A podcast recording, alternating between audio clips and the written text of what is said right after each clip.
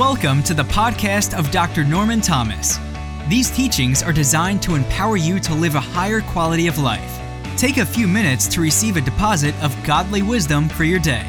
For more information and more extended teachings from Dr. Thomas, visit normanthomas.org. Here's what it says I have fainted unless I believed to see the goodness of the Lord in the land of the living. I had fainted unless I had believed to see the goodness of the Lord in the land of the living. The New International Reader's Version says it this way Here's something I am still sure of. I will see the Lord's goodness while I'm still alive. While I'm still alive. And the NIV says, I remain confident of this. I will see the goodness of the Lord in the land of the living. I will remain confident in this. I will see the goodness of the Lord. We hadn't done it yet, huh? Mm, I will remain confident in this. I will see the goodness of the Lord. Y'all sing that with me. Come on, ready, sing. I will remain confident in this. I will see the goodness of the Lord. See, it's right there. The words are there. I will remain confident of this. I will see the goodness of the. Then the next part says, I will trust in you. I will trust in you. Yeah. I will trust in you. I will trust in you. I will remain confident in this. I will see the goodness of the Lord. Dum, dum, dum. I will remain confident in this. I will see the goodness of the Lord. So, what am I doing? This is how you meditate. See, this is how you meditate. The word music is derived from an old Hebrew word, muse, M U S E, where we get our word music from. And the word means to roll over and over and over and over again. And the illustration is given of a cow chewing a cud. If you grew up country, if you grew up on a farm, you know what that looks like. That cow chews that cud, chews that cud, and they, they swallow it. They bring it back up, chew it again, chew it again, chew it again. It sounds gross, but they swallow it and they bring it up again, chew it again, chew it again until it dissolves. When it dissolves, it becomes a part of them. When that word dissolves, it becomes a part of you. See, I will remain confident in this. I will see the goodness of the Lord. I will remain confident in this. I will see the goodness of I will trust in you. I will trust in you. Okay, all right, so you get the point. You see, this, see, we can teach, teach, teach, teach, teach, teach. And you can get excited, get excited, get excited, get excited. But if you don't engraft the word, if you don't become conscious of that word, if it doesn't settle into your consciousness, then it just comes and it rolls off.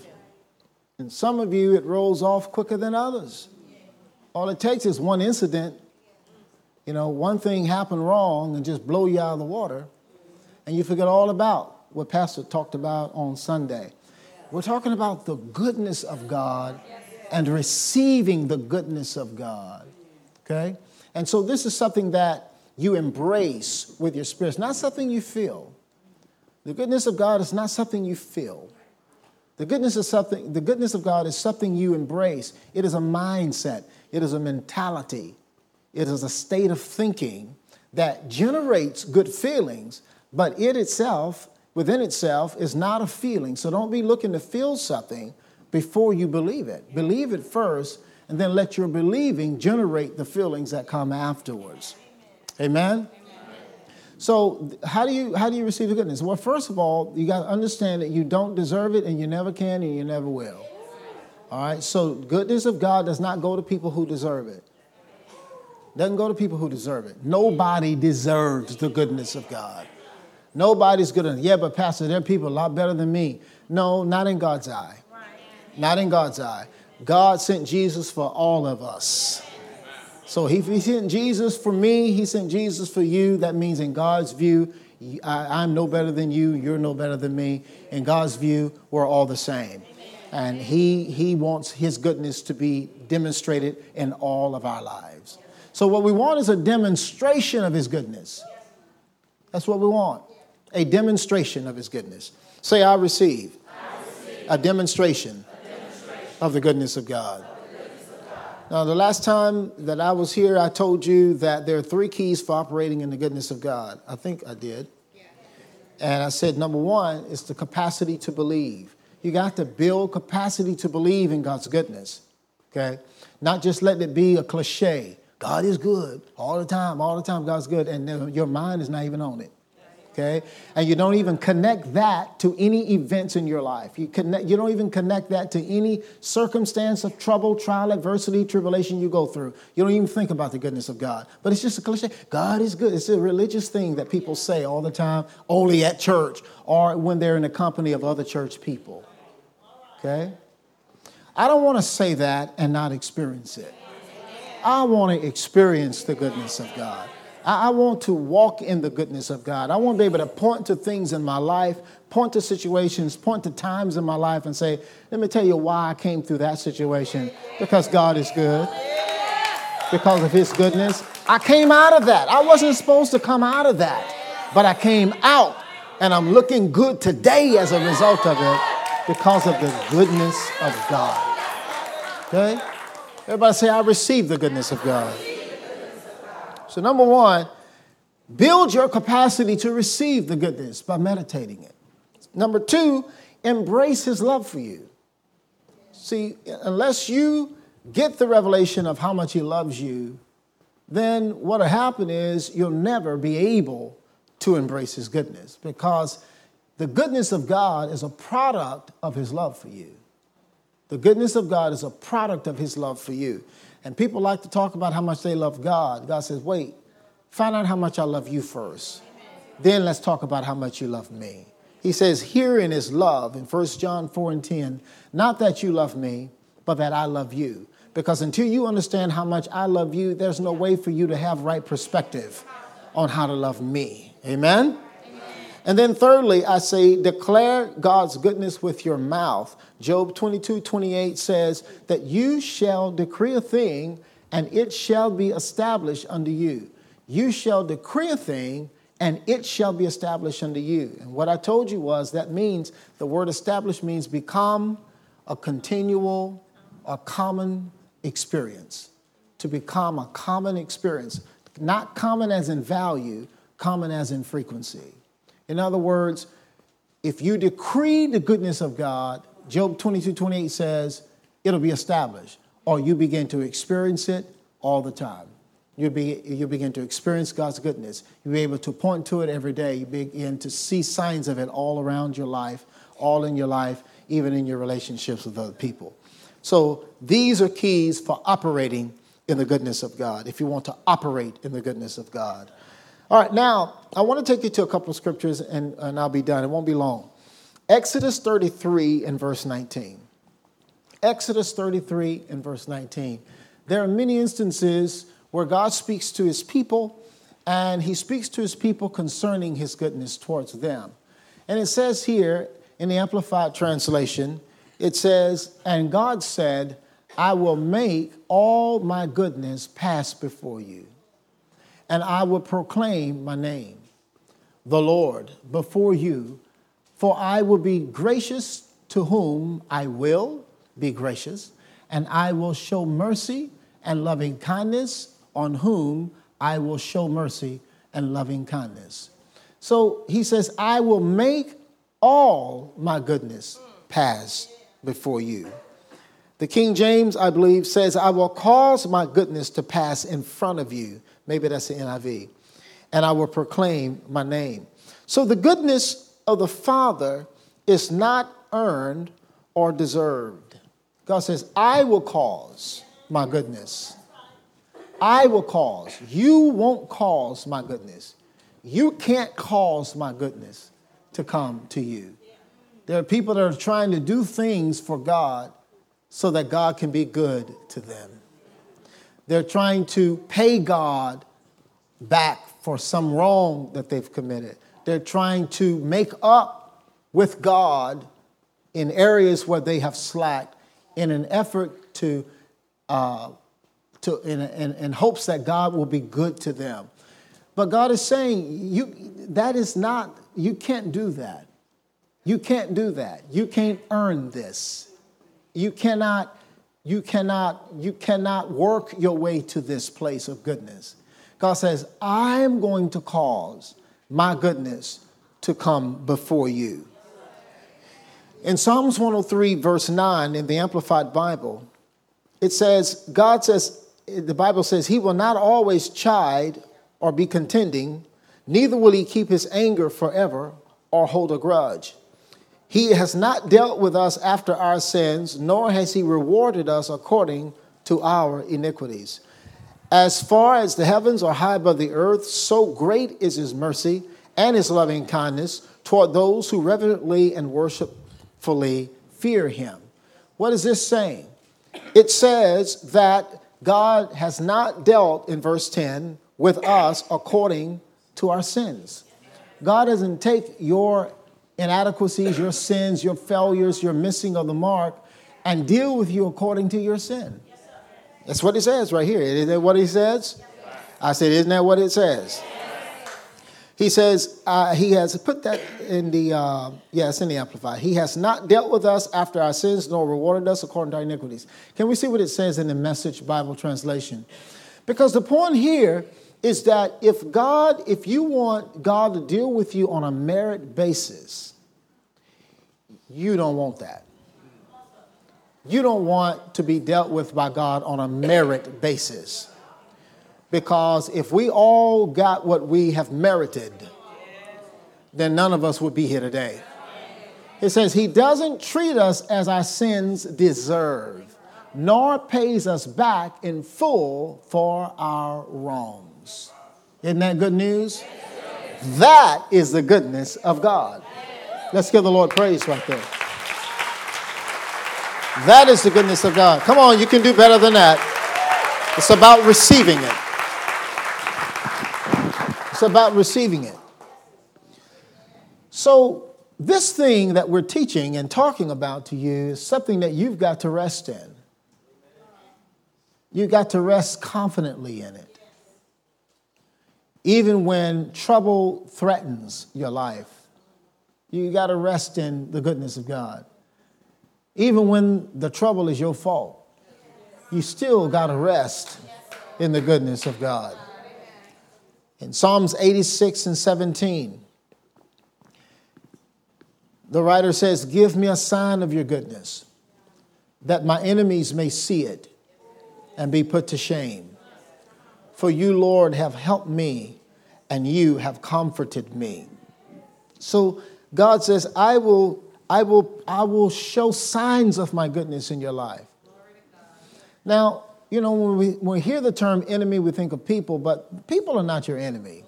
Now, there are people that may make themselves your enemy, but that doesn't mean that you got to make them your enemy. Okay? If they want to be your enemy, uh, you know you can do about that. But you don't have to be their enemy. You have one enemy, and that enemy is Satan. So you remain constant and unwavering in God's trust.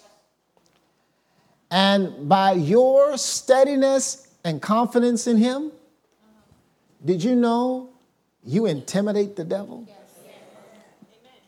Did you know that the devil is intimidated by you? He's highly intimidated by you.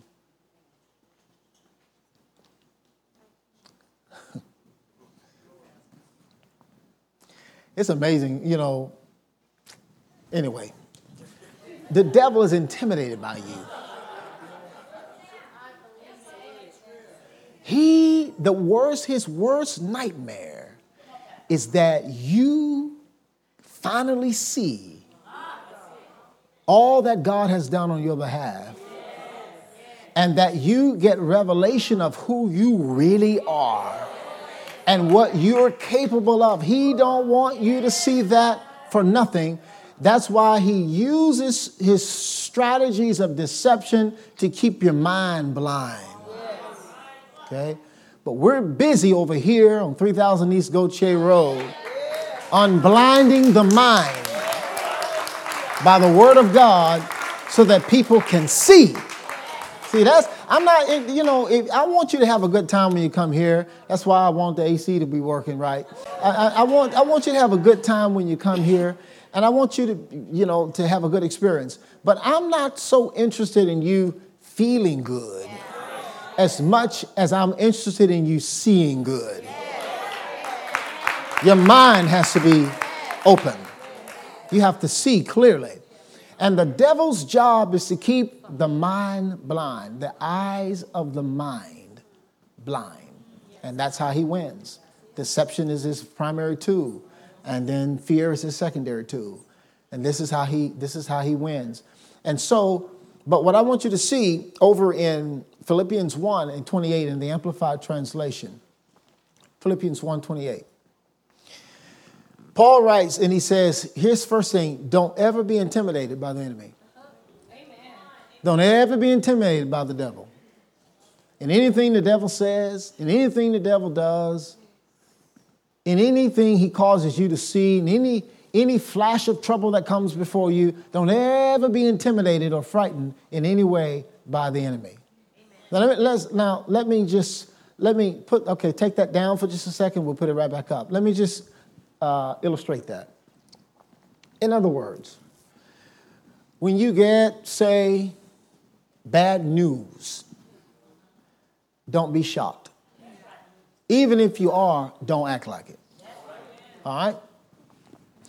Whenever you experience something that causes fear to jump inside of you, don't shake. Even if you are afraid, don't act like it. Just keep it cool. All right? Just stay calm. Just keep you cool.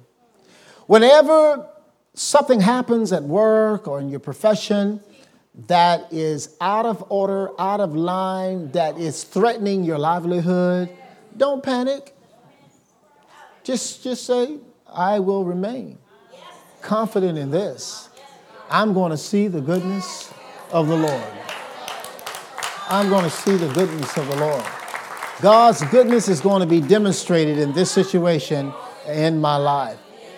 Now, the key is having something on the inside to hold your composure in a spiritual place. See, if you ain't got nothing on the inside, let's put it this way if you don't have the word on the inside, then you're going to release a reaction to the enemy's stimuli that's going to have him cause you to say something that he can use against you. Satan has no way of intruding your life except through your words. So when something hits, when tragedy hits, when trouble comes, watch what you say. Watch what comes out of your mouth. Don't just react with your words. Be mindful of your words. Be considerate of your words. And don't just say the first thing that comes out, and don't let somebody around you that talks the first thing that comes out their mind. Preserve your words and preserve the words that you allow to enter into your heart because that's going to be key to your victory over anything else. Come on, give the Lord, give the Lord praise. Put that scripture back up, please. So he says, do not for a moment, everybody say for a moment. For a moment. How long is a moment? An instant, fraction of a second, a moment, however long your moment is. He says, not for one moment allow the intimidation of Satan to come in. He says, here's what's going to be key to your victory your constancy and your fearlessness. The only way to not allow this fear or intimidation to settle, even for a moment, is to have something inside of you already that you can pull out at that moment. It's replacing the moment of intimidation with a moment of the word. Now, here's what happens when you have enough word in you, when something hits, first thing comes out is a word. That's, that's what happens. You don't even have to try to figure out what you're going to say. If you don't have enough word in you, first time something hits is a cuss word. Don't come out. Oh, yeah, you're to cuss.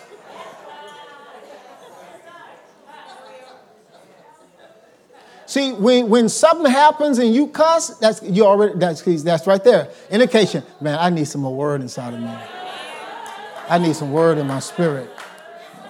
I'm telling you the truth. I need some word in my spirit. Somebody do you something and you cuss, you need some. Somebody jump out in front of you in the traffic and you cuss, you need say you cuss when you're by yourself in that car, nobody riding with you, and you cuss, you need some word in your spirit. Right? Calling people all kind of stuff, you know. You need some word in your spirit.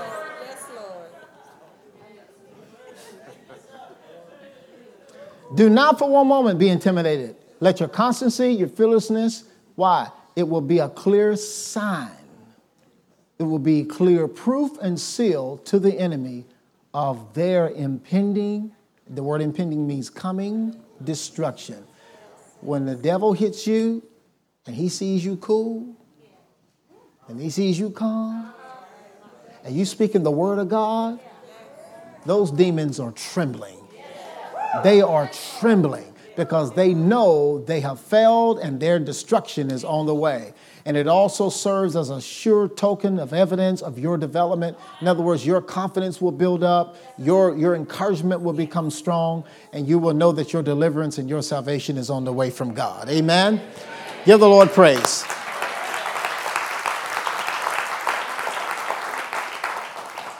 So he says, Give me a sign of your goodness. Psalms 116 and verse 12.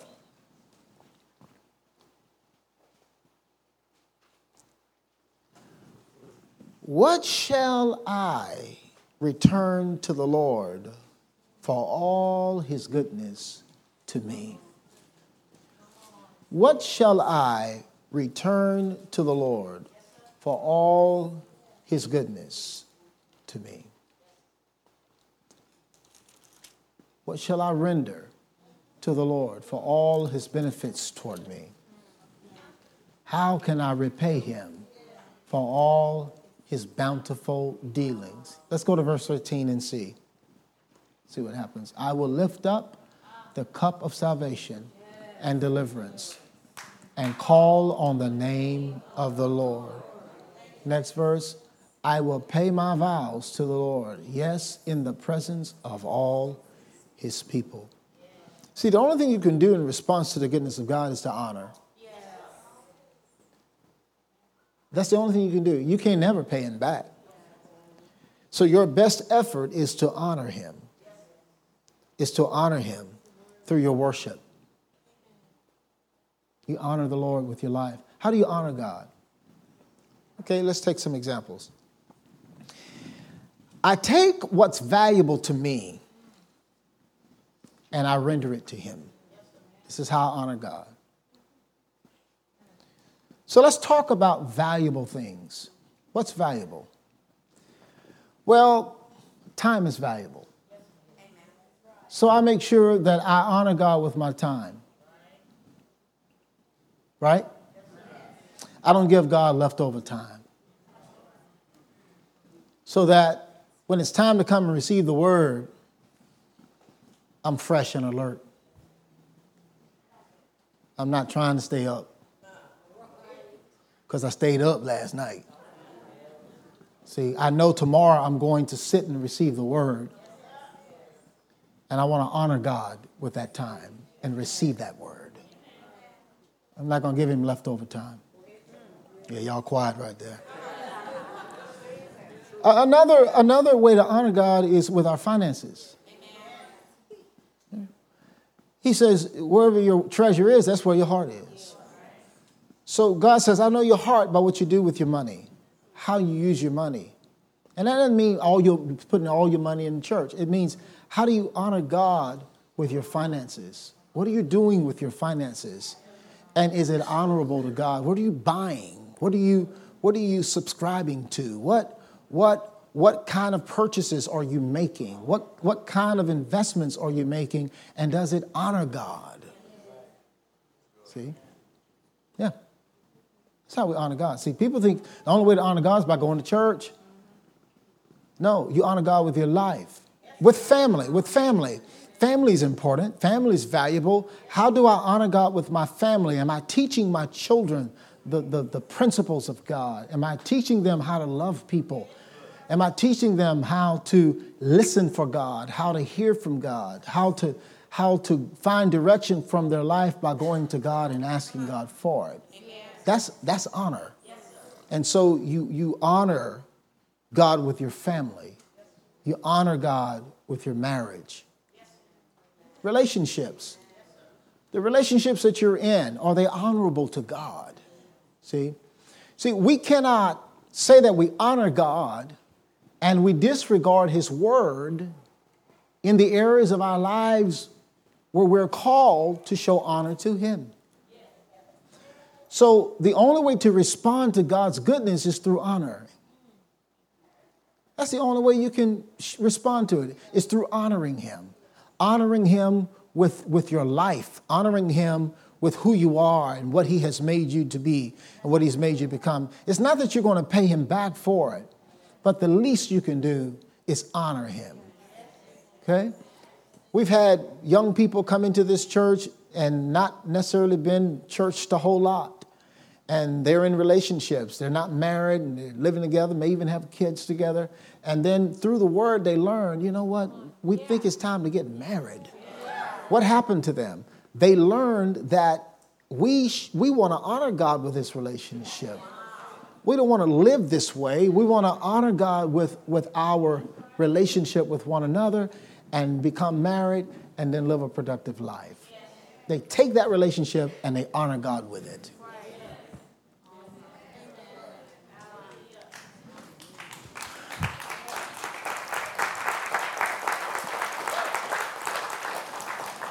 This is the only thing you can do in your response to God's goodness is to simply honor him. So I've said that this year is the year of God's goodness. 2017 is the year of God's goodness. I'm already in 2017. It is the year of God's goodness. Now you need to expect to receive God's goodness in 2017. I mean, you can receive it now, but you need to, you need to expect for a big dose in 2017. Okay? Come on, say, I received the goodness of God in 2017. Like I never have before. In ways that I never have before. Ways I cannot even explain. I'm receiving His goodness. It's coming from all directions. It's going to bless me. It's going to bless all those around me. I can't wait to see Tell somebody, I can't wait for you to see the goodness of God. Give the Lord praise. Come on, come on, come on, come on. Receive His goodness. Just receive it. Just receive it. I'm going to let y'all go because it's hot. but receive His goodness. If you have enjoyed this time with Dr. Thomas, visit us online at normanthomas.org for more extended versions of these teachings. You may also learn where Dr. Thomas will be speaking at a location near you. Until next time, keep walking by faith